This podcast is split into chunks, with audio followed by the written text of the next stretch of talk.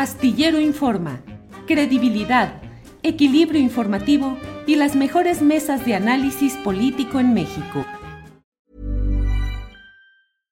Hey, I'm Ryan Reynolds. At Mint Mobile, we like to do the opposite of what Big Wireless does. They charge you a lot, we charge you a little. So naturally, when they announced they'd be raising their prices due to inflation, we decided to deflate our prices due to not hating you.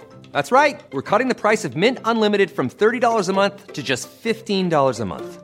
Give it a try at mintmobile.com slash switch. $45 upfront for three months plus taxes and fees. Promo rate for new customers for limited time. Unlimited more than 40 gigabytes per month. Slows. Full terms at mintmobile.com. ¿No te encantaría tener 100 dólares extra en tu bolsillo? Haz que un experto bilingüe de TurboTax declare tus impuestos para el 31 de marzo y obtén 100 dólares de vuelta al instante. Porque no importa cuáles hayan sido tus logros del año pasado, TurboTax hace que cuenten. Obtén 100 dólares de vuelta y tus impuestos con 100% de precisión, solo con Intuit TurboTax. Debes declarar para el 31 de marzo. Crédito solo aplicable al costo de la presentación federal con TurboTax Full Service. Oferta sujeta a cambios o cancelación en cualquier momento.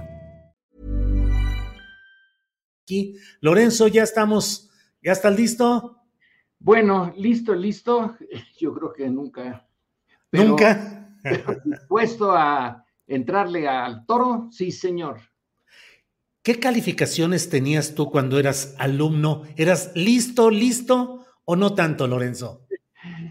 Eh, depende de qué. ¿De qué este, materia?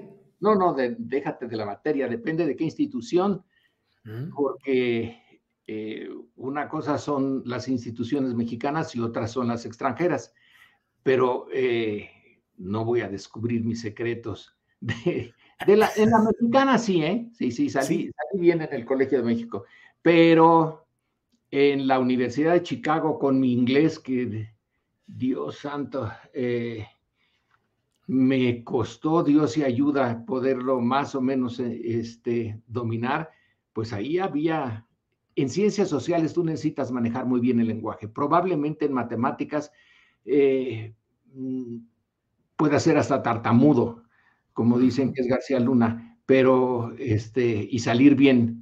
Pero en ciencias sociales tienes que ser muy sutil en el lenguaje y cuando no dominas bien el idioma, eh, tienes eh, un, un obstáculo ahí.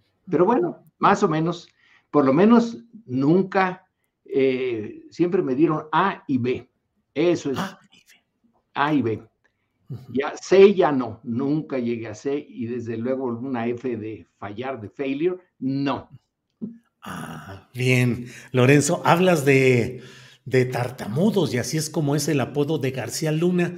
¿Qué piensas que va a suceder en este eh, juicio que se lleva a cabo en Estados Unidos y que está concentrando toda la atención mediática? Bueno, no toda, porque hay algunos medios y algunos columnistas y comentaristas que están haciéndose como que no es tan grave o importante el asunto, pero tiene atención mediática y política desde acá, desde México. ¿Crees que pueda quedar en un proceso tartamudo, que no diga sin decir, que no se exprese fluidamente? ¿O crees que más allá de lo judicial, el impacto mediático y político ya se dio respecto a estas administraciones en las que participó Genaro García Luna? Buena pregunta, buena pregunta. Yo creo que ciertamente la parte principal ya se dio, pero fíjate, eh, hay algunos juicios. Bueno, en primer lugar, ¿por qué tiene que ser en Estados Unidos, Julio? ¿Por qué no aquí? Si aquí es donde cometió las barbaridades y tenemos que esperar a que otro sistema con otras reglas eh, no enteramente distintas a las nuestras, pero diferentes, y con la calidad de los jueces y la calidad de, eh, de todo el entorno jurídico, sea la única capaz de eh, solucionarnos este problema. Es como si hiciéramos una maquila de jurídica, ¿no? Pero en fin, yo me lo explico eh, en parte por el hecho de que... Oye, Lorenzo, pero ¿por qué efectivamente? ¿Por qué en México no? ¿Por qué el silencio de los gobiernos en los que él fue parte estelar, el de Fox y el de Calderón? Pero tampoco en esta etapa de la fiscalía de Gers Manero. Sí, eh, el, bueno, en primer lugar porque lo agarraron allá, ¿no? No lo agarró Diez, eh, Gertz Manero, sino los, los cherifes. Eh, me agarraron los cherifes al estilo americano. Al estilo americano, como decía esa canción del Chava Flores. Eso es, bueno, pues es determinante. Pero ¿por qué no lo tomaron aquí antes? ¿Por qué no lo capturaron antes aquí? Desde que dejó el gobierno de Felipe Calderón se fue y nunca jamás volvió a, México, no lo sé, pero me sospecho que sí venía por acá y iba y venía, etcétera. El eh, eh, conjunto criminal eh, organizado en México, bueno, existe desde hace mucho tiempo. Son distintos del siglo XIX, del siglo XX, pero en general nuestro crimen organizado se nutría de México y para México.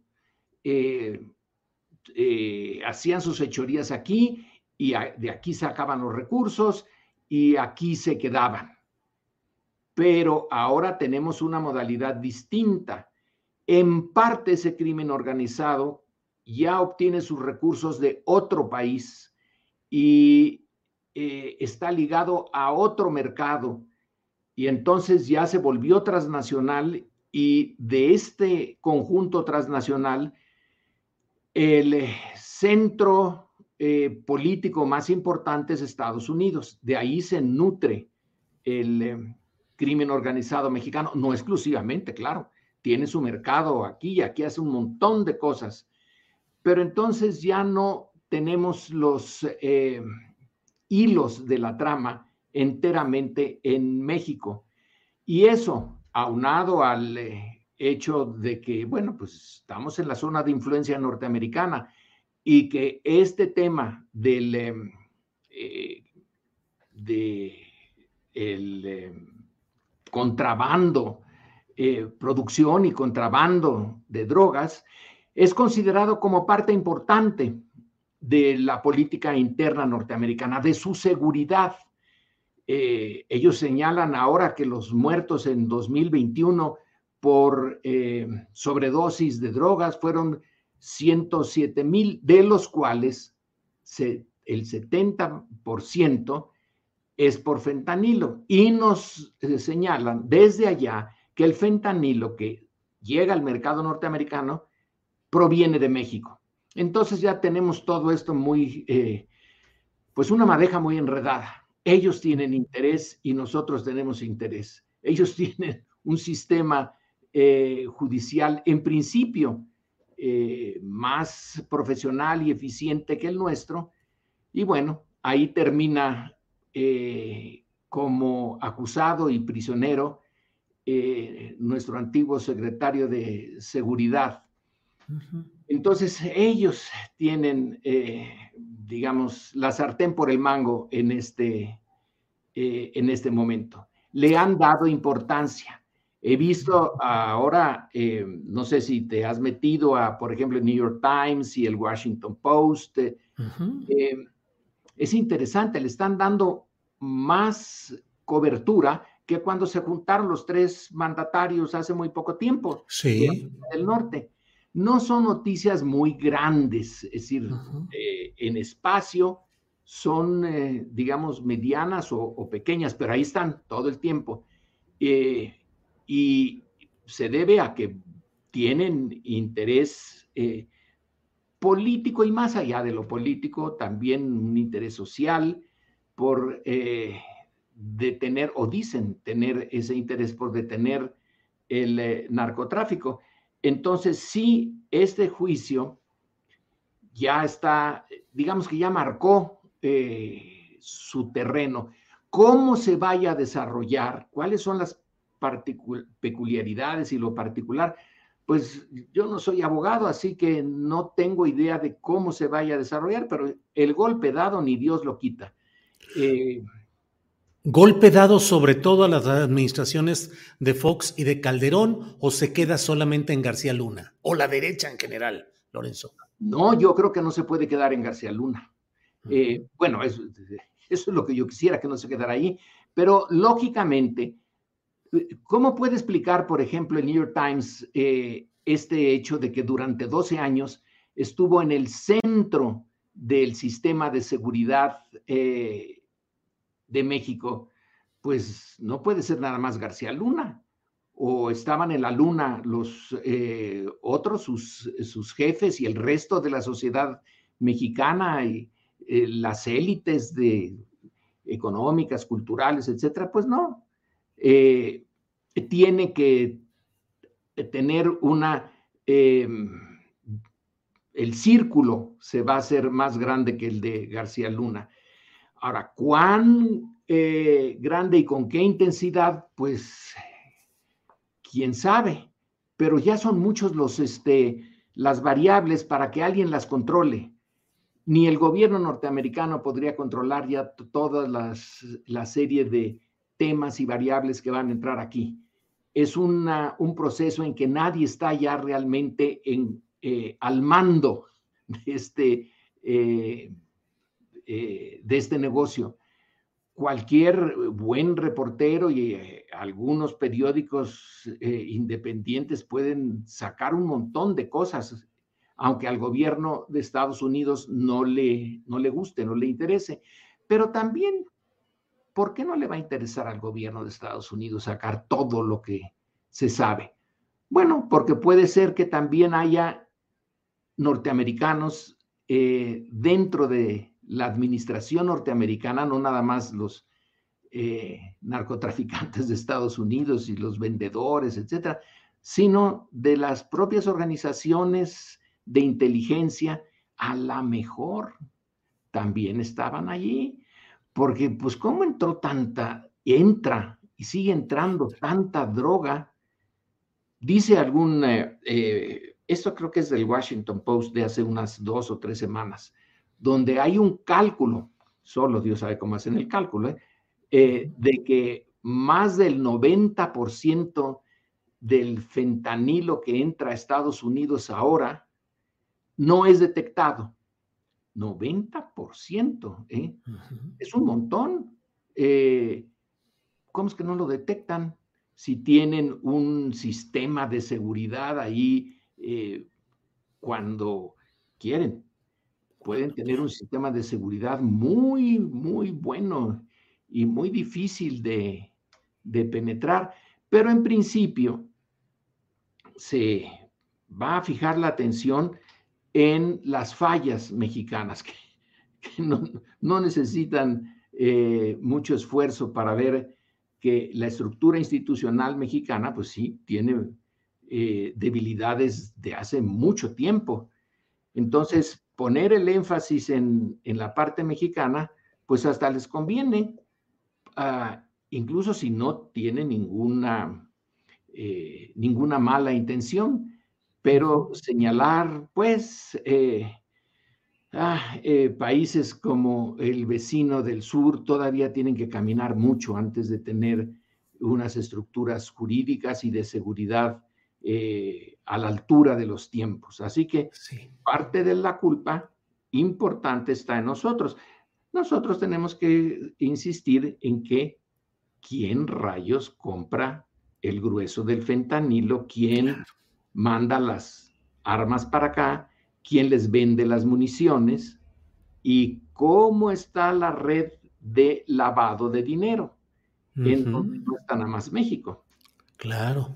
Lorenzo, eh, vinieron los mandatarios de Estados Unidos y de Canadá, pero particularmente el de Estados Unidos, para hablar sobre fentanilo. Días antes fue detenido eh, Ovidio Guzmán, eh, el chapito apodado el ratón. Se han sucedido luego de eso detenciones de algunos otros jefes del crimen organizado en otras plazas. Eh, percibes que se esté dando un giro en la política de abrazos, no balazos, y que estemos entrando a una nueva etapa de más confrontación directa con jefes o grupos del crimen organizado, tal vez a petición de Estados Unidos?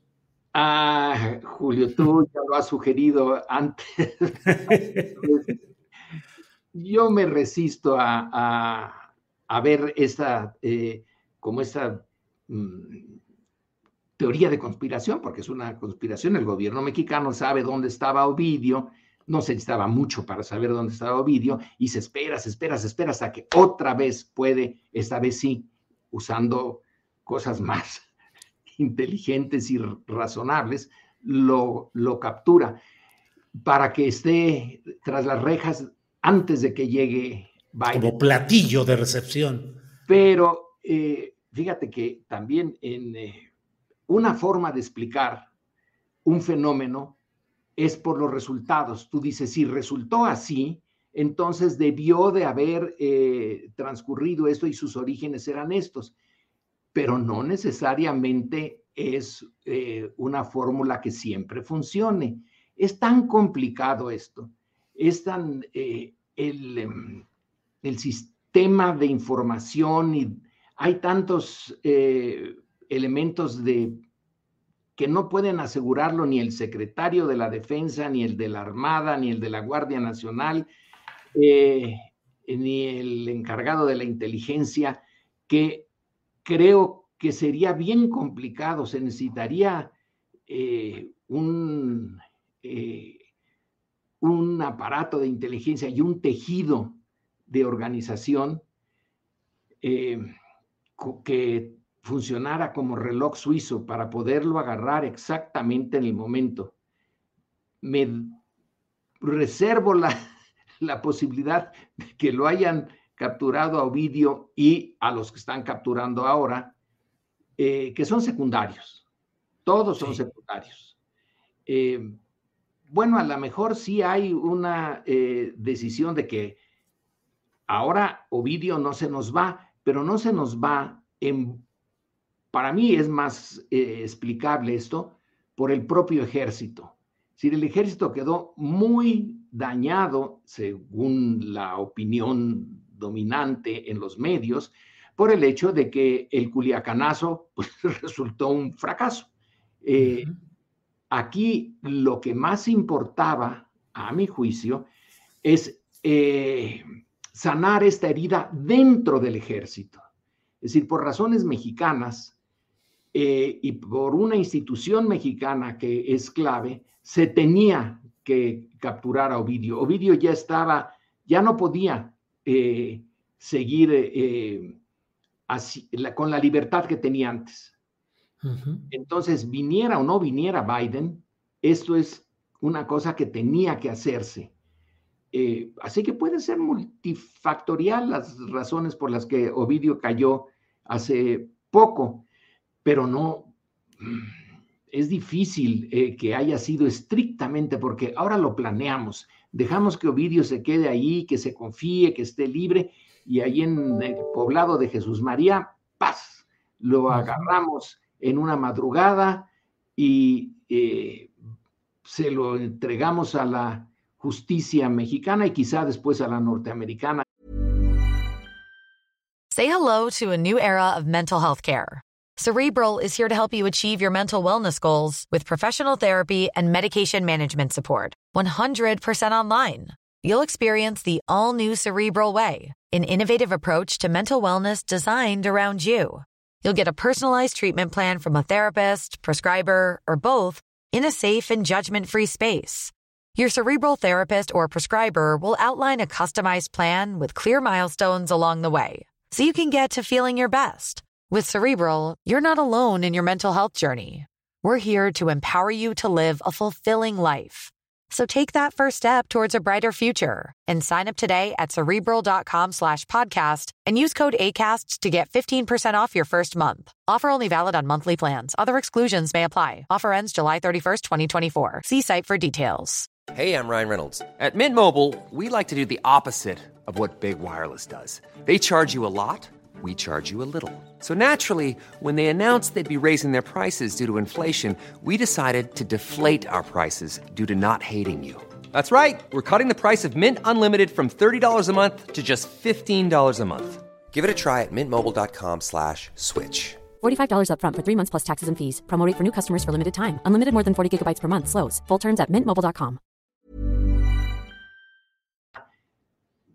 No lo desecho del todo, pero tampoco lo doy por, eh, por un hecho. Creo claro. que hay razones internas mexicanas para que Ovidio no quedara impune. Em, Lorenzo, em, el libro del rey del cash, un atentado contra Ciro Gómez Leiva, eh, no entra eh, la ministra em, Yasmín Esquivel para presidir la Suprema Corte, la tumban con un asunto de una tesis de licenciatura, eh, accidentes en el metro que impactan la candidatura o precandidatura de la jefa de gobierno Claudia Sheinbaum. ¿Crees que se van acumulando hechos que mm, favorecen a la oposición y que van debilitando el proyecto político del presidente López Obrador o crees que sigue viento en popa el proyecto de la cuarta transformación? Me da la impresión de que la base eh, que sostiene a López Obrador, que es una base amplia, popular. Esto, por ejemplo, lo de la tesis, no creo que eh, tenga eh, mayor impacto. Claro que tiene mucho impacto en círculos como en el que yo me muevo. Bueno, allí sí es importantísimo eso de que eh, no se dé eh, o que se impida que en una universidad haya plagios y que terminen por darse títulos que no corresponden. Todavía no sabemos exactamente quién plagió a quién, pero sí sabemos que Peña Nieto plagió parte, al menos unos eh, párrafos, no todo, no toda la tesis, y que llegó a ser presidente y que nadie importante eh, o un sector importante pareció eh, eh, interesarse en, ese tema. lo del el metro, bueno, eso sí interesa a, unas, a la Ciudad de México, que ya tiene sus distancias en algunos sectores con López Obrador, pero el grueso del país no tiene metro, así que yo no percibo que las bases que ha construido eh, López Obrador eh, para dejar una, eh, una huella histórica en el proceso de cambio político mexicano, vayan a tener estos sucesos que tú, coyunturales que tú señalas, vayan a tener una eh, un impacto definitivo. Sí han de tener algún impacto, eso ni duda, pero tanto así como para modificar las tendencias, eh, no lo veo porque junto a ello tenemos que ver a la oposición, que es la alternativa, ¿no? Yo no la veo particularmente fortalecida. Yo no veo que haya un... Eh, una conducta de parte de la oposición que lleve a sectores que antes apoyaban o que hasta hace muy poquito apoyaban eh, a la cuarta T y que ahora eh, se pasen eh, del otro lado, pues no, no lo veo. Así que me da la impresión de que seguimos más o menos en las mismas, em, en la misma, el mismo camino y con las mismas dimensiones que hace dos o tres meses. Eh, una tercera parte de quienes podrían votar en el 2024 eh, ya está fuera del alcance de la 4T, pero las dos terceras partes yo veo que siguen más o menos eh, donde estaban, pero una cosa es lo que muestran las em, encuestas y otra cosa es la realidad. Ay, en el caso mexicano, más que en otros países, se separan la encuesta de la realidad. Eh, a como ves las cosas, ¿crees posible la aparición de una sorpresa en el escenario de Morena y sus aliados rumbo a 2024? ¿O crees que todo está ya realmente cerrado en las tres corcholatas oficiales, así llamadas por el presidente, Ebrard, eh, Chainbaum eh, y Adán Augusto, o crees que pudiera surgir alguna sorpresa en este plano, Lorenzo? Bueno, en el antiguo sistema sí podían surgir sorpresas, ¿verdad? En algún momento, en el punto del destape hasta se equivocó alguien y hubo una estampida de los búfalos en donde hasta alguien que yo conozco le fracturaron una pierna por la estampida. No, eh, digo nombres, no digo nombres. Eh, y una Porque era SG y creyeron que era Sergio García Ramírez y dicen que era Salinas de Gortari. Así fue. Pero eh, está difícil que haya sorpresas. ¿De dónde puede venir la sorpresa? ¿Quién pudiera eh, realmente eh, salir de, un cierto, eh, digamos, margen ahorita y paz, ponerse en el centro del escenario? Necesitaría antes ocurrir una catástrofe en el triángulo de los, de los tres posibles ¿Qué tal si fuera Monreal, por ejemplo? Sí, Monreal podría ser. Oye, Lorenzo, y dentro de los tres, aquí entre nos, ¿ves a alguien más adelantado? ¿Tu corazoncito late un poquito más hacia algún lado?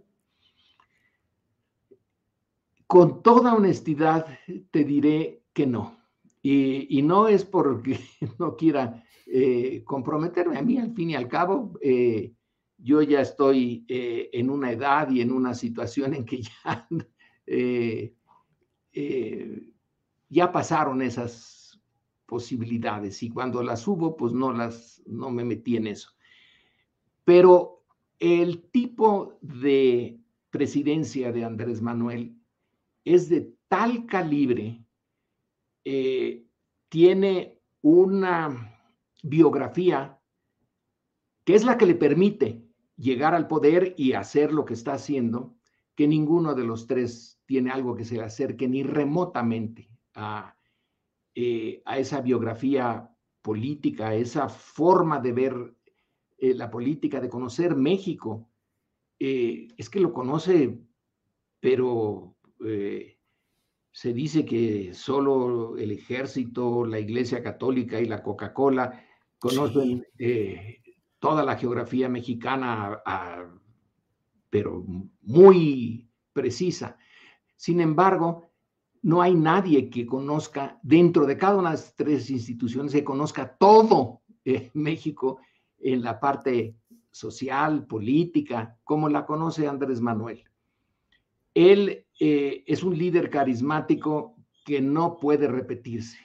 El estilo de los otros eh, de los posibles, pues es un estilo más eh, tradicional. Eh, cualquiera de ellos eh, tiene ya la capacidad, los contactos, etcétera, para ser el candidato de Morena, pero el espacio que ocupa hoy la, el papel de Andrés Manuel no veo que ninguno de los tres se acerque a eso. Va a ser otra cosa. Pero eh, representan proyectos relativamente distantes de su matriz obradorista. No sé qué pienses, Lorenzo. O sea, eh, Ebrard más cargado a la escuela política del prismo clásico, digamos. Eh, Adán Augusto, pues pareciera más burocrático y más un clon personalísimo del propio López Obrador y Claudia Sheinbaum es el personaje pues con origen más de izquierda, más de izquierda real. De esos tres perfiles, ¿con cuál te quedas? De, una izquierda real, eh, es que ¿qué es eh, izquierda real? En, no, no lo digo nada más en México, eh, sino en el contexto mundial. la izquierda es un concepto ahora muy amplio. Los tres tienen la idea de que la estructura social mexicana es particularmente injusta y que la obligación de quien encabece el país de, mil, de 2024 en adelante es hacerle frente a este, eh, esta característica histórica endemoniadamente difícil de eh, solucionar, pero necesarísima, que es hacer de, esto, de este país, de esta nación, algo eh, distinto a lo que es ahora, que sea más, eh, más eh, la respuesta a las necesidades pospuestas de las capas menos favorecidas. En eso yo creo que en esa parte, que es lo esencial, los tres están más o menos de acuerdo. Ahora, Adán Augusto estuvo en el PRI, ¿no es así? Sí, sí, sí. Fue gobernador, pues fue gobernador priista, ¿no es así? no, bueno, llegó por la vía de, Morena, de, sí. Ah, bueno, entonces, pero tiene una, una escuela priista, eh, pues como Andrés Manuel, nada más que es otra, es otro, eh, otra forma de ver eh, a México. Ebrard, sí, ciertamente estuvo muy cerca de Camacho, y cuando Camacho estuvo cerca de Salinas, pues también, ¿no? Eh, era parte de esa. Eh, y eh, Claudia sí se ha mantenido más distante de ese mundo tradicional, con el cual rompieron tanto Ebrard como Adán Augusto.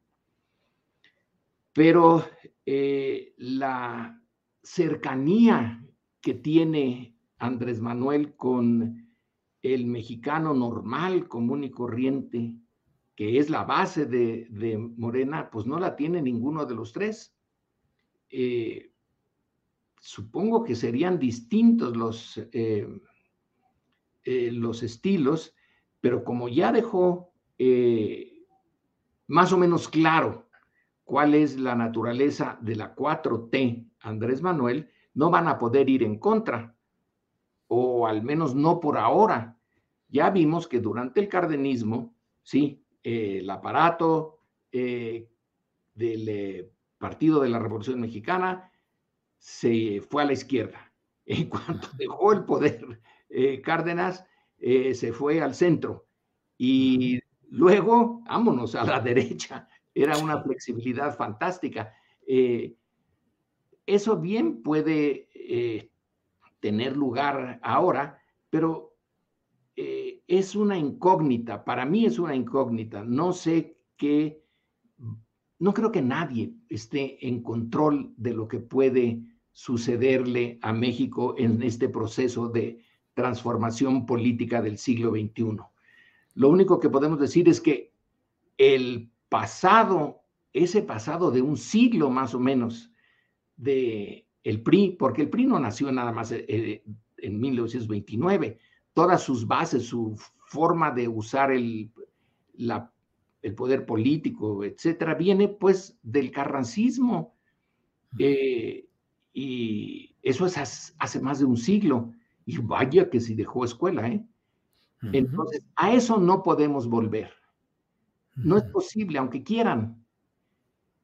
Pero ahondar en lo que prometió eh, el cambio de, régimen, que es un México más justo, menos corrupto, eh, más eh, nacionalista. eso yo creo que nadie, lo, ni ellos, ninguno de los tres lo puede asegurar y menos vamos a asegurarlo nosotros todas las, eh, o casi todas las predicciones políticas salen mal. Lo único que uno puede hacer con los instrumentos que tiene la ciencia social y la ciencia política ahora es explicar el presente, entender el pasado y ver cuáles son las posibilidades del futuro, pero no señalar cuál va a ser el futuro, porque nos equivocamos muy seguido. Sí, sí, sí. Lorenzo, pues como siempre te agradezco mucho esta posibilidad de platicar. Eh, me declaro derrotado en mi pretensión de que nos dijeras cuál de las tres corcholatas te parece la mejor, pero lo podemos dejar para siguientes pláticas. Sí, porque, eh, a ver, ¿y a ti? ¿A ti cuál? Yo soy periodista, tú eres académico. Por eso, yo soy académico. Yo también eh, nos declaramos en empate, Lorenzo, para ir resolviendo esto más adelante. ¿Para qué nos metemos en...